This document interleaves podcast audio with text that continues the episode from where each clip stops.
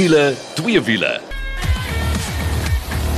As jy daai klanke hoor, weet jy dis tyd vir wiele, twee wiele, ons gunsteling tyd van die week. En is die drie musketeers saam met jou. Ek is Janet, saam met my is die Engelsman Mike McDouling. Hallo Mike. Hello, glad to be back. En dan is 'n uh, Cole ook hier. Hallo.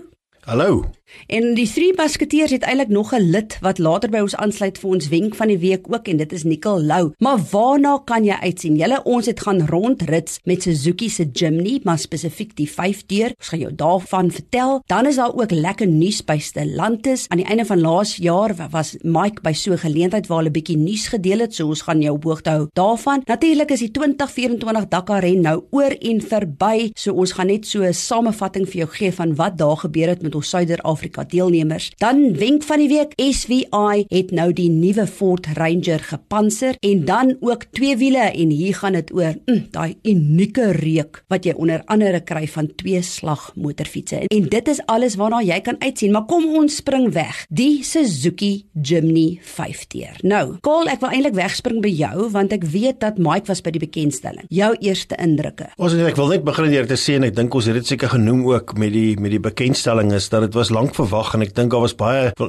positiewe druk op Suzuki geplaas om hom in 'n 5 deur uit te bring. Toe ek oorspronklik gehoor het met hoeveel hulle hom langer gemaak het, dink ek maar wat se verskil gaan dit nou maak? Maar dit het regtig 'n verskil gemaak en ek moet sê met hierdie 5 deure, uh, is dit actually nou 'n lekker gesinskar met te ry. Moenie 'n fout maak nie, daar's ons net nie regtig baie plek vir bagasie nie. Jy gaan maar vir een van daai goeders moet koop wat jy op die dak sit of 'n trailertjie moet sleep. Maar ja, ek dink die, die groot ding daar is, jy weet die die pad hou vermoë op teerpad en in wind het my so klein bietjie teruggesit want uh, as jy oor 'n sekere spoed ry ek sal sê so 100 105 dan begin die uh, wind jou so 'n bietjie rondstoot op die pad. So jy gaan moet vashou en uh, om so half half beklei terwyl jy ry. Nou uh, moet ek vir jou sê as jy in 'n plek bly soos in die Vrystaat waar daar so partykeer 'n bietjie wind waai maar baie keer nie gaan jy seker nie so baie agterkom nie maar definitief. En dit bly 'n moeilike ding. Ek het so 'n bietjie gaan oplees. Dis nie 'n unieke probleem nie. Hoe meer jy 'n voertuig wil regkry vir suspensie gewys om offroad te ry. Is 'n baie moeilike kompromie tussen teerpad ry elke dag ry en goed offroad ry en offroad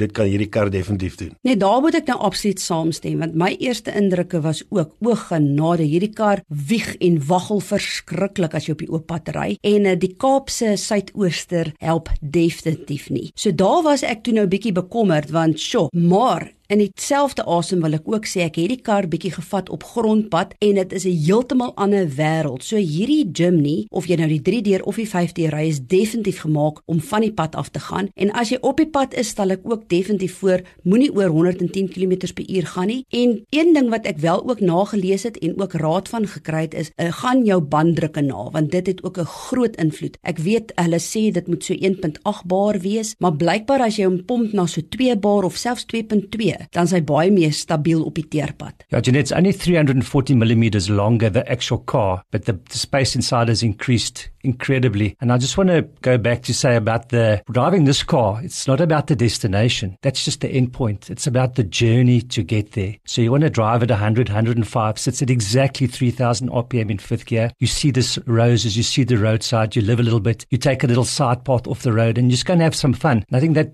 what this car is intended for is to do a little bit of overlanding, not the serious stuff, but to actually enjoy the journey to the destination. Ja, so moenie haastig wees en laat wegtrek en dink jy gaan 'n landspoedrekord opstel nie. Dit gaan nie gebeur nie. Nee.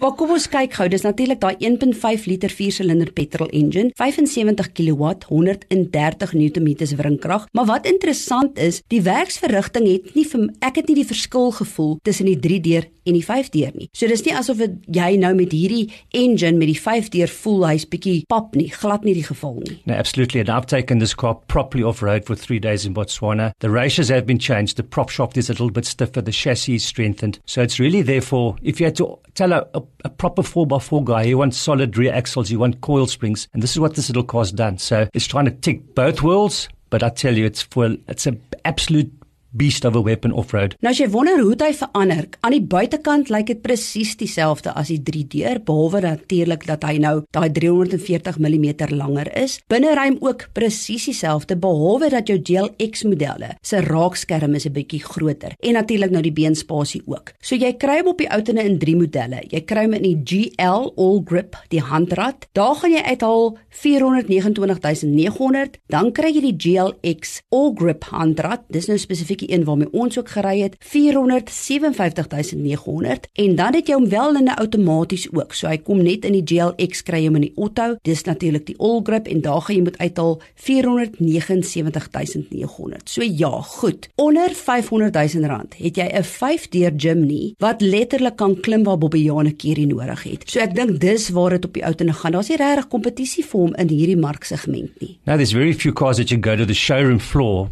buy it, drive it off, and take it straight into the dunes, into like little mud pits, whatever you want to do. So this is like a little shelf ordered off road monster. Gaan loer bietjie op ons Facebook bladsy Wiele twee wiele dan sien jy hoe pronk hierdie Jimny 5-deur vir jou. Hy sluit ook 'n 5 jaar 200 000 km waarborg in en jy kry ook 'n 4 jaar 60 000 km diensplan. Maar nou oor na nuus by Stellantis. Yes, so last year we were invited to that launch just to see what's happening with the Stellantis group. Now just to refresh your mind, Stellantis owns Fiat, Alfa, Peugeot, Citroën, Dodge, Jeep, Maserati. So it's one of the biggest groups, motor manufacturers out there. And they want to see what's the way forward because naturally everybody wants to go electric vehicles now. now I personally don't believe that's the sole answer for it, but that's just me. So they just highlighted where they're going to go to in the future. And one of the things they mentioned is they're selling 90 million internal combustion engines a year worldwide. Also, there's 1.4 billion ICE engines on the road. What happens if all those cars go electric, what are they going to do with those frames and those engines and all this? So this is now the focus. So what they plan to do is they're going to reuse those old engines, rebuild them until they really fall apart. When they do fall apart, they take that chassis and that engine bay and they're going to put electric motors in them. So that's really the way forward. So everything's going to be refurbished to save our planet really and that's the whole goal of of what we chatted about. Ja Mike, dit is alles baie interessant, maar ek dink die groot ding hier is ek stem 100% saam met jou en saam met hulle. Jy weet hierdie elektriese uh, storie is maar vir my nog baie jy weet uh, wil ek amper sê ek is baie skepties daaroor en ek hoor al hoe meer geleide oor waterstof en sulke goed ook. Maar jy praat nou van al hierdie biljoene parte en engines en goed wat daar buite is. Hoe beplan om dit te doen? Ek wil jy het nou gesê van hulle weet gaan goed verander en hulle gaan goeders aanbring, maar genuine. So what they're going to do they're collaborating with naturally battery experts that that mine the lithium that make the lithium. The first step there is to make sure that they can recycle that lithium and make them batteries again. Previously with the older batteries what we used to do is just used to dump them, remember? This world is just going to become a massive dump site, and that's just going to cause chaos anyway. So the batteries are going to be one. Then they, the guys are going to refurbish, another group's going to refurbish the engines of the cars, creating employment. And then the third thing is to redo the actual cars and, and retrofit them to, to, to take EVs. So ja, dit is baie interessant. Stellantis het definitief 'n plan. I mean, you know, the, the strange thing for me, and I read Carl, Alfa Romeo 39% increase in sales in the world. It's just becoming such a cult status again. So I don't know if the ICE engine will ever die. I hope it doesn't, but yeah. So ja, dit is wat Stellantis nuus betref en ek weet daar's ook 'n klomp goed wat op pad is vir 2024, so ons sal jou daarop hoogte hou van sake. Maar nou oor na die 2024 Dakar ren. Oor en verby, dit was 2 weke van 'n tuimeltrein wat ek lanklaas deur is en as jy nie weet wat die tuimeltrein is nie, uh, dis rollercoaster kol. Ja, ja, het jy dit geweet? Weet? Ek weet wat 'n tuimeldroër is.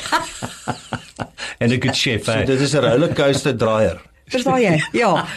Maar uh, soos jy weet, het ek saam met Steffi Wetter van die Southern Africa Dakar Groep elke dag vir jou hoogte gebring van wat gebeur met ons Suider-Afrika deelnemers. As jy nou nie weet wat gebeur het met die hele Dakar avontuur nie, kan jy op ons Facebook bladsy gaan kyk. Daar was elke dag so 'n verslaggie, maar ek wil sommer net saamvat en afsluit met ons laaste verslaggie vir 2024 se Dakar ren. En hier is dit. Die 2024 Dakar ren het gemengde uitslae vir Toyota Gazoo Racing gebring, maar hoewel sommige van die span se groot name dit besonder moeilik gevind het, was dit die twee nuwelingjaars wat hul teenwoordigheid laat geld het. Vanjaar het die Toyota Gazoo Racing span twee nuwelinge gehad, Guy Botterill en Sahut Variawa. Guy Botterill saam met navigator Brett Cummings was die toppresterende groentjie by vanjaar se Dakar wat in die 6ste plek in die algehele ranglys geëindig het en hy is ook as die beste nuweling vir die 2024 Dakar ren bekroon. Brett was unbelievable. Uh, I can't believe we got to the end and to be in the top 10 and to be 6 is uh, unbelievable.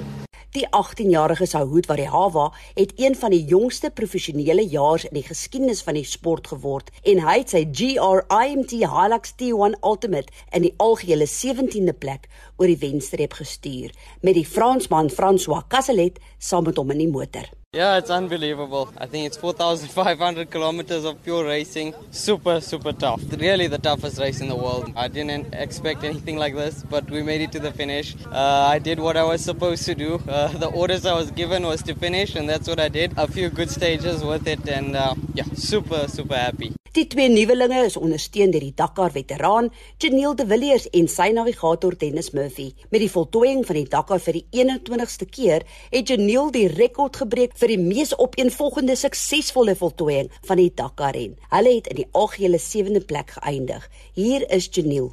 Heeltemal wat ons wou gehad het nie, maar ons is baie bly om hier te wees. Dit was 'n tappe reis hierdie jaar. Baie dankie aan die span. Hulle het uh, uitstekende werk gedoen. Dankie vir Dennis. Ja, en almal wat gehelp het om ons hier te kry. So uh, nog 'n Dakar in die sakkie. Benewens die drie Suid-Afrikaanse jaers het Toyota Gazoo Racing ook twee internasionale spanne ingesluit. Lucas Moraes van Brasilië saam met die Spaanse navigator Armand Manlian. Die 2024 Dakar was hulle tweede Dakar ren en hulle behaal die 9de plek algeheel. Laastens was Seth Quintero van Amerika en sy Duitse navigator Dennis Sens. Die span moes noodgedwonge vroeg in die wedren 'n nuwe engine kry wat 'n massiewe boetetyd tot gevolg gehad het en hulle buite rekening gelaat het. Hulle was in die 100ste een posisie algeheel. Nou oor na Steffi Wetter van die Southern Africa Dakar Group vir hoogtepunte van ons ander Suider-Afrika deelnemers. And just like that, it's all over. After 2 weeks of nail-biting action in Saudi, The Fat Lady has sung. Russ Branch cantered home into second place overall yesterday after a scintillating performance just 10 minutes 53 seconds off the winner, Honda's Ricky Brabeck. Together with his fabulous team Hero Motorsports,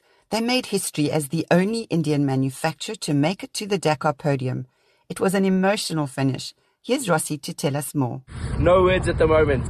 Super, super happy and uh, really, really proud to be here. And uh, I just can't thank everyone enough for for the support. It's it's been a journey and there's been a lot of ups and downs and finally ticked off one of the, the goals of my entire life. So um, I couldn't have done it without without you guys and all the support. It's really really means a lot and this is definitely for my mom. But thank you thank you all so much for for everything and to my wife Amy. She's she's been incredible and believed in me from the beginning. Uh, without you, I'd be nowhere. So a big thank you to her and uh, yeah, bit emotional, but uh, yeah, it's been been a long two weeks, and uh, looking forward to seeing everyone. Thank you very much. Bradley Cox placed 13th overall and in third place overall in Rally 2. Absolutely brilliant podium finish for our young gun. Brad had this to say. This has been honestly the hardest two weeks of my life. This Dakar, my first Dakar was a walk in the park compared to this. It's been so tough. I've ridden 800 k's basically a day, but no, I've I trained hard for this, and actually my body was was fine in the end, so I was really happy with that. Yeah, thank you to everyone for all the support, everyone that that's got me. I mean, it's been a three-year project um, from my first Dakar in 22. You know, yeah, people believed in me, and already that was you know so amazing. And then uh, last year crashing out on day one was an absolute heartbreak. But you know, everyone stuck behind me. Thank you so much, everyone. Yeah, the support's unbelievable, and uh, we'll see you all home soon. Congrats also to Sharon Moore in 21st overall, Ash Thixton in 32nd position, Ronald Fenter in 61st position, and Stuart Gregory in 62nd overall. Wishing Kieran Fitzgerald and Michael Doherty a speedy recovery. We are so proud of you all. Gareth Woolridge and Boyd Dreyer placed seventh on stage and finished in 46th overall, a commendable performance from the debut duo in their Ford performance Neil Woolridge Motorsport Ford Ranger, who overcame so many difficulties, but they will be back stronger in 2025. Century Racing's Brian Baragwanath and Leonard Kramer placed 38th in the ultimate class in the new CR7, which had pace and reliability, bar for a few faulty parts that stopped them achieving even better results. The data gained and positives taken can only lead to an improved machine and 2025 will be very interesting indeed. Ek is Janet van Wiele twee Wiele. This is Steffi from the Southern Africa Dakar Group and Dakar Rally 2024. Tot volgende jaar vir die 2025 Dakar ren, hou jou wiele aan die rol. So daar het jy dit nou. Dit is net 'n opsomming wat gebeur het met ons Suider-Afrika deelnemers en nogmals baie geluk aan al ons deelnemers wat wel aan die einde gekom het. En ja, ons dink ook aan Kerem Fitzgerald en Michael Doherty, as ook Henny de Klerk en sy navigator Johan Moore van Treasury One. Hulle het dit nou ongelukkig nie hierdie keer gemaak nie, maar ons weet Volgende jaar gaan julle wegloop met daai finishing medal soos wat hulle dit noem. Maar ons gaan gou 'n bietjie asem skep en dan is ons terug met 'n wenk van die week van Nicole en dan ook twee wiele. As jy 'n vlekvrye staal uitlaatstelsel soek of jy nou jou kar wil laat purr soos 'n klein katjie of wil laat blaf soos 'n rottweiler, moet jy definitief 'n draai gaan maak by Powerflow Belwel. Hulle kyk na alles wat jy nodig het wanneer dit by jou uitlaatstelsel kom en jy kry boonop 'n 5 jaar waarborg ook. 'n Nuwe stelsel sal selfs vir jou beter werkverrigting gee. Besoek powerflowbelwel.co.za of Powerflow Exhaust Belwel op Facebook. Powerflow Belwel, jou nommer 1 vir vlekvrye staal uitlaatstelsel stelsels. Nou as jy net ingeskakel, dit is wiele toe wiele. Jy is ingeskakel by die tweede helfte en altyd 'n baie lekker helfte want ons praat oor 'n wenk van die week en uh, ook 'n uh, bietjie twee wiele. Maar voor dit gaan ons eers so 'n bietjie uh, hoor wat het Getworth te sê. Luister gou na hierdie advertensie. When I grow up, I want to smell like a wet dog. Mm-mm. I want to avoid all my services. Burn a clutch and spit fire. when I grow up, I want to blow a gasket. I want to be carried on a flatbed in style. When I grow up, I'll be the queen of the scrapyard. Yes, queen. Not all cars are destined to be Getworth cars, but if your car deserves more, there's no better place. I wish, I wish I was a Getworth car. Ja, kyk, toe ek na hierdie advertensie luister, het ek 'n frons op my gesig gehad tot heel aan die einde. Want ek het gewonder wie wil nou 'n kar word of wees wat se engine ontplof of gaskets blaas of ek weet nie wat alles nog verkeerde nie. Maar dit is eintlik baie tong in die kies want dit is presies wat 'n Getworth kar nie is nie. Hierdie karre gaan deur, ek dink amper hulle toets vir of die kar nog reg is, is amper erger as 'n splinte nuwe kar sin. En uh, dit is wat maak dat 60% van die karre wat hulle aangebied word, koop hulle nie eers nie, want hulle wil vir jou gemoedsrus verkoop. So as jy al ooit op 'n webtuiste was en jy wonder koop ek 'n ander ou se probleem, uh um jy weet hoekom is die prys soos wat hy is en daai tipe ding by Getworth gaan jy nie daai fout maak nie, want jy gaan 'n kar koop wat kwaliteit is, wat goed na gekyk is en onthou gou een ding, daar's ook 'n periode wat as jy nie baie gelukkig is, jy die kar terugvat, maar ek dink dit gaan gebeur. Ja, ek stem absoluut saam en al wat jy hoef te doen is besoek www.getworth.co.za. Nou ja, soos beloof, is nou tyd vir ons wenk van die week en oudergewoonte gesels ons met uh, Nicole Lou en dit gaan hierdie keer oor panservoertuie en spesifiek SVI se panservoertuie en hulle het hande gevat met Ford al 'n tydjie terug en daar was nou 'n bekendstelling van 'n Ford Ranger wat gepantser is. Nou Nico verduidelik vir ons 'n bietjie hoe het dit nou gebeur dat julle en Ford so hande gevat het met hierdie nuwe Ranger? Wiele twee wiele span, ons joernaliste is gewoond daaraan om genooi te word na 'n bekendstelling en dan terugvoer te gee. So altyd interessant as die skoen aan die ander voet is want ja nee Ek is mos die besigheidsontwikkelingsdirekteur by SVI gepantserde voertuie en ons het laas Vrydag die bekendstelling gehad van die splinter nuwe Ranger wat dan nou ook beskikbaar is met die panserpakkette. Onthou die vorige generasie Ranger kon jy al klaar gekoop het by enige handelaar en dan kon jy spesifiseer watse panser jy op die voertuig wil hê. Jy behou jou motorplan, jy behou jou diensplan en dit is natuurlik daai verhouding wat Ford Suid-Afrika met SVI het. En ek is baie dankbaar om te kan sê dat daai verhouding gaan net van krag tot krag. Ons het 130 van die vorige generasie Rangers gepantser en ons gaan dan voort om die nuwe Ranger ook te panser en hopelik gaan ons daai getal sommer ver verbysteek. From our side Nicole, can you tell us what the day entailed? So op die dag van die bekendstelling het 16 joernaliste hulle opwagting gemaak daar by SVI saam met Ford Suid-Afrika insluitende die CEO Neil Hill en daar het 'n baie interessante dag vir die joernaliste voorgelê. Eerstens het ons vir hulle verduidelik hoe werk die panserpakkette, wat is beskikbaar, hoeveel dit kos, hoe dit gedoen word. Maar waarna hulle uitgesien het is daar was twee gepantserde Ford Ranger nuwe generasie modelle wat hulle kon toets bestuur. Maar nie net dit nie daar was ook twee standaard modelle selfde Ford Rangers wat nie gepantser is nie. So hulle kon spring van die panser in die standaard en dan nou voel wat gaan die gewig hoe maak dit 'n verskil en hoe affekteer dit die hantering van die voertuig Wat ook interessant was, ons het natuurlik 'n ballistiese laboratorium ondergronds, noem dit nou maar die SVI skiettonnel, en daar het ons 'n B6 glas gehad wat Jaco de Kok gedemonstreer het deur met 'n R5 te skiet op daai B6 glas, um, wat natuurlik dan die ronde gestop het vir die joernaliste om te sien hoe daai panserglas in regte lewe werk. Ek was dan verantwoordelik geweest vir die fabriekstoer en is natuurlik baie lekker SVI het nou een van hierdie groot golfkarretjies wat jy kan oplaai want die fabriek het al so groot geword en uitgebrei dat jy nou met 'n golfkarretjie daar deurry om te sien hoe die panserstaal gesny word, geswys word, hoe dit in die voertuie geplaas word en dan ook kan jy sien voertuie wat dan nou net ingegaan het wat heeltemal uitmekaar gehaal het tot die voertuie wat daar uitgaan wat dan volledig klaar gebou is, lyk soos die voertuie wat die joernaliste dan getoets bestuur het. So dit was 'n baie interessante dag. Kyk natuurlik uit na die media wat gaan volg um, van al hierdie joernaliste wat hulle ervarings was. Die algemene gevoel was dit was baie positief geweest en selfs op B6 vlak wat die hoogste vlak is, het hulle gesê die voertuig, die diskreet uh, double cab V6 wild track kon nie glad nie sien hy's gepanser nie. Hy het natuurlik genoeg krag ook om daai gewig te vat. So oor die algemeen baie positief. En dan Nicole wil ek graag weet wat is julle verskillende panserpakkette wat julle beskikbaar het? Hoeveel gewig word bygesit en ook wat kos dit? So die basiese panserpakkette wat beskikbaar is op Ford Ranger is dan nou B4 en B6 diskreet. Diskreet beteken die voertuig lyk soos die een wat jy op die vloer sien. Jy kan nie sien dat hy gepanser is nie.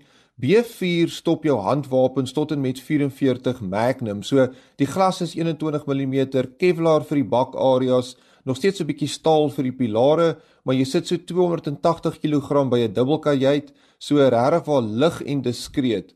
Dan natuurlik jou B6 is die hoogste vlak wat jy kan gaan sonder 'n spesiale permit. Dit is 38 mm glas 5 tot 6 mm panserstaal in al die bakareas so op 'n dubbelkajuit sit jy so 650 kg by. Dit stop jou R1, jou R5, jou AK47. So natuurlik uh, heelwat hoër beskerming daar. En dan het ons natuurlik ook die B6 wat ons noem die Stopgun version 3 wat gemik is op sekuriteitsmaatskappye wat die helfte van die koste is, baie vinniger kan installeer, praat van 3 weke teenoor 3 maande vir die diskreet panser. Net so vinnig die koste van hierdie panserpakkette, so die heel goedkoopste is natuurlik op jou enkelkajuit, die sekuriteit non-diskreet kit soos ons van praat, net so by die 300 000 rand ex wat vir daai ombouing en dan gaan dit aanliepad op tot jou dubbelkajuit B6 diskreet wat jy kyk na so 860 000 rand ex wat. So ja nee, nie goedkoop nie. Al hierdie materiale word natuurlik ingevoer en dit vat baie lank om hierdie voertuie te bou vir al die diskreet weergawe. Maar nou ja, hoeveel is jou lewe nie werd nie. Ja, dit is altyd interessant om met Nikkel te gesels en dit lyk my panservoertuie is deesdae die ding om voor te gaan terwyl dinge so gaan as wat dit gaan hier in ons land en dit raak al hoe meer gewild. As jy bietjie meer wil weet, gaan loer daar by www.svi.co.za as jy meer wil uitvind. Nou is dit tyd vir twee wiele. Nou verlede week het Kol vir ons lekker vertel van interessante en snaakse motorfietsse soos die Honda NR750 met sy oval, 'n uh, pistons of dan suiers en 'n klomp ander ook. Maar Kol, daar's nog interessante dinge wat jy met ons wil deel. Ja, ek het nog gedink terwyl ons so in die 80s rond boer en vroeë 90s al die interessante goed wat daar was, kan 'n ou natuurlik nie vergeet van die two-strokes, die twee slag motorfietsse nie. En ek kan sommer sien hoe Mike hierso so smile langs my. En ek gesels die ander dag met iemand en hy sê, "Sjoe, jy weet jy noem sulke kodes en goed." Nou Mike, ek weet nie wat jy kan nou nie. Dis miskien so klein bietjie na jou tyd, maar jy moes dan geweet het. Hoe kan 'n ou vergeet? Yamaha met sy RZ en sy DT50. Oh, that was yeah, I was a bit old already, but yeah, what an absolute innovation and that sound and that smell. I still hunt for that smell now. Ja, nou was daar natuurlik Honda met hulle MBX, MTX wat uitgekom het. I en, drove one, remember? ja. Ja, nee, ek uh, sal definitief onthou nou nie groot ding jou Kawasaki's. Hulle was nie so gewild geweest jy het jou eie R gekry. En dan wie kan nou vergeet van Suzuki se um, RG50 en uh, natuurlik hulle TS wat die scrambler was. Maar ek dink die groot ding vir ons was en dit was daai tyd wat hulle hierdie grey imports begin inbring het, parallelle invoere soos hulle hulle genoem het. Dis fietsse wat ons in ons land gekry het nie. Iewes skielik het is ons bekend gestel aan hulle en daar was daar 'n paar van daai fietsse wat verskriklik aangetrek het. Jy het jou Kawasaki gehad. Hulle het daai tandem toon uitgebring, die KR Yes. Later die baie mooier KR1 en toe die KR1S. Jy het min van hulle gekry, maar hulle was bitter mooi met daai kenmerkende Kawasaki groen waarmee hulle uitgekom het. En Honda, Honda met hulle NSA reeks. Jy het jou NC18 gekry. Toe kry jy later 'n 21, hy't so 'n gull swing swing arm, hulle het gespreek van 'n gull arm gehad en dan die MC28 single sided swing arm gehad vir samelstukke almal vir hulle. Moenie vergeet van uh, Suzuki se uh, RG's nie. Die RGV's ook baie gewild en dan Yamaha met hulle TZR reeks. Waarvan een wat eintlik vir my regtig uitstaan die 3MA is. Nou die 3MA is 'n reverse cylinder wat beteken dat die exhaust en die carburetor is heel omgeruil. So die carburetor kom voor by die engine en die exhaust kom agteruit. So dis 'n verskriklike klomp tegnologie wat uitgekom het in daai tyd en uh, vandag sukkel jy maar om daai fietsse in die hande te kry teen 'n ordentlike prys en um, ja, half spyt ek het nie maar almal gehou wat ek gehad het nie want die een fiets kan ek jou nou sê het ek destyds verkoop vir 10000 rand. Hy's nou al oor die 200000 rand werd. So, uh, As jy uh, daai ring ding ding ding ding mis, jy gaan betaal daarvoor ek nou sê en uh um hou maar daai geldjies reg en daar's nooit 'n verkeerde tyd om in die mark in te klim nie want hulle gaan net duurder en duurder raak. Ja, ek het jou natuurlik ontmoet toe jy 'n tweeslag motorfiets gery het. Ek praat altyd van my ridder op die two-stroke. En uh, ek moet sê ek het nie dieselfde passie vir tweeslag motorfietsse nie, maar Kaal, ek wil net gou iets sê en daarmee wil ek afsluit. Jy neem my baie kwaadlik oor my passie vir Dakar en motorsport en so voort, né? Hier praat jy so passievol oor tweeslag motorfietsse. Eintlik is ons dieselfde al besef jy dit nie. Ja, nee, okay. So, ons wil staan maar daarbey. Ek dink uh, die program is nou eers klaar.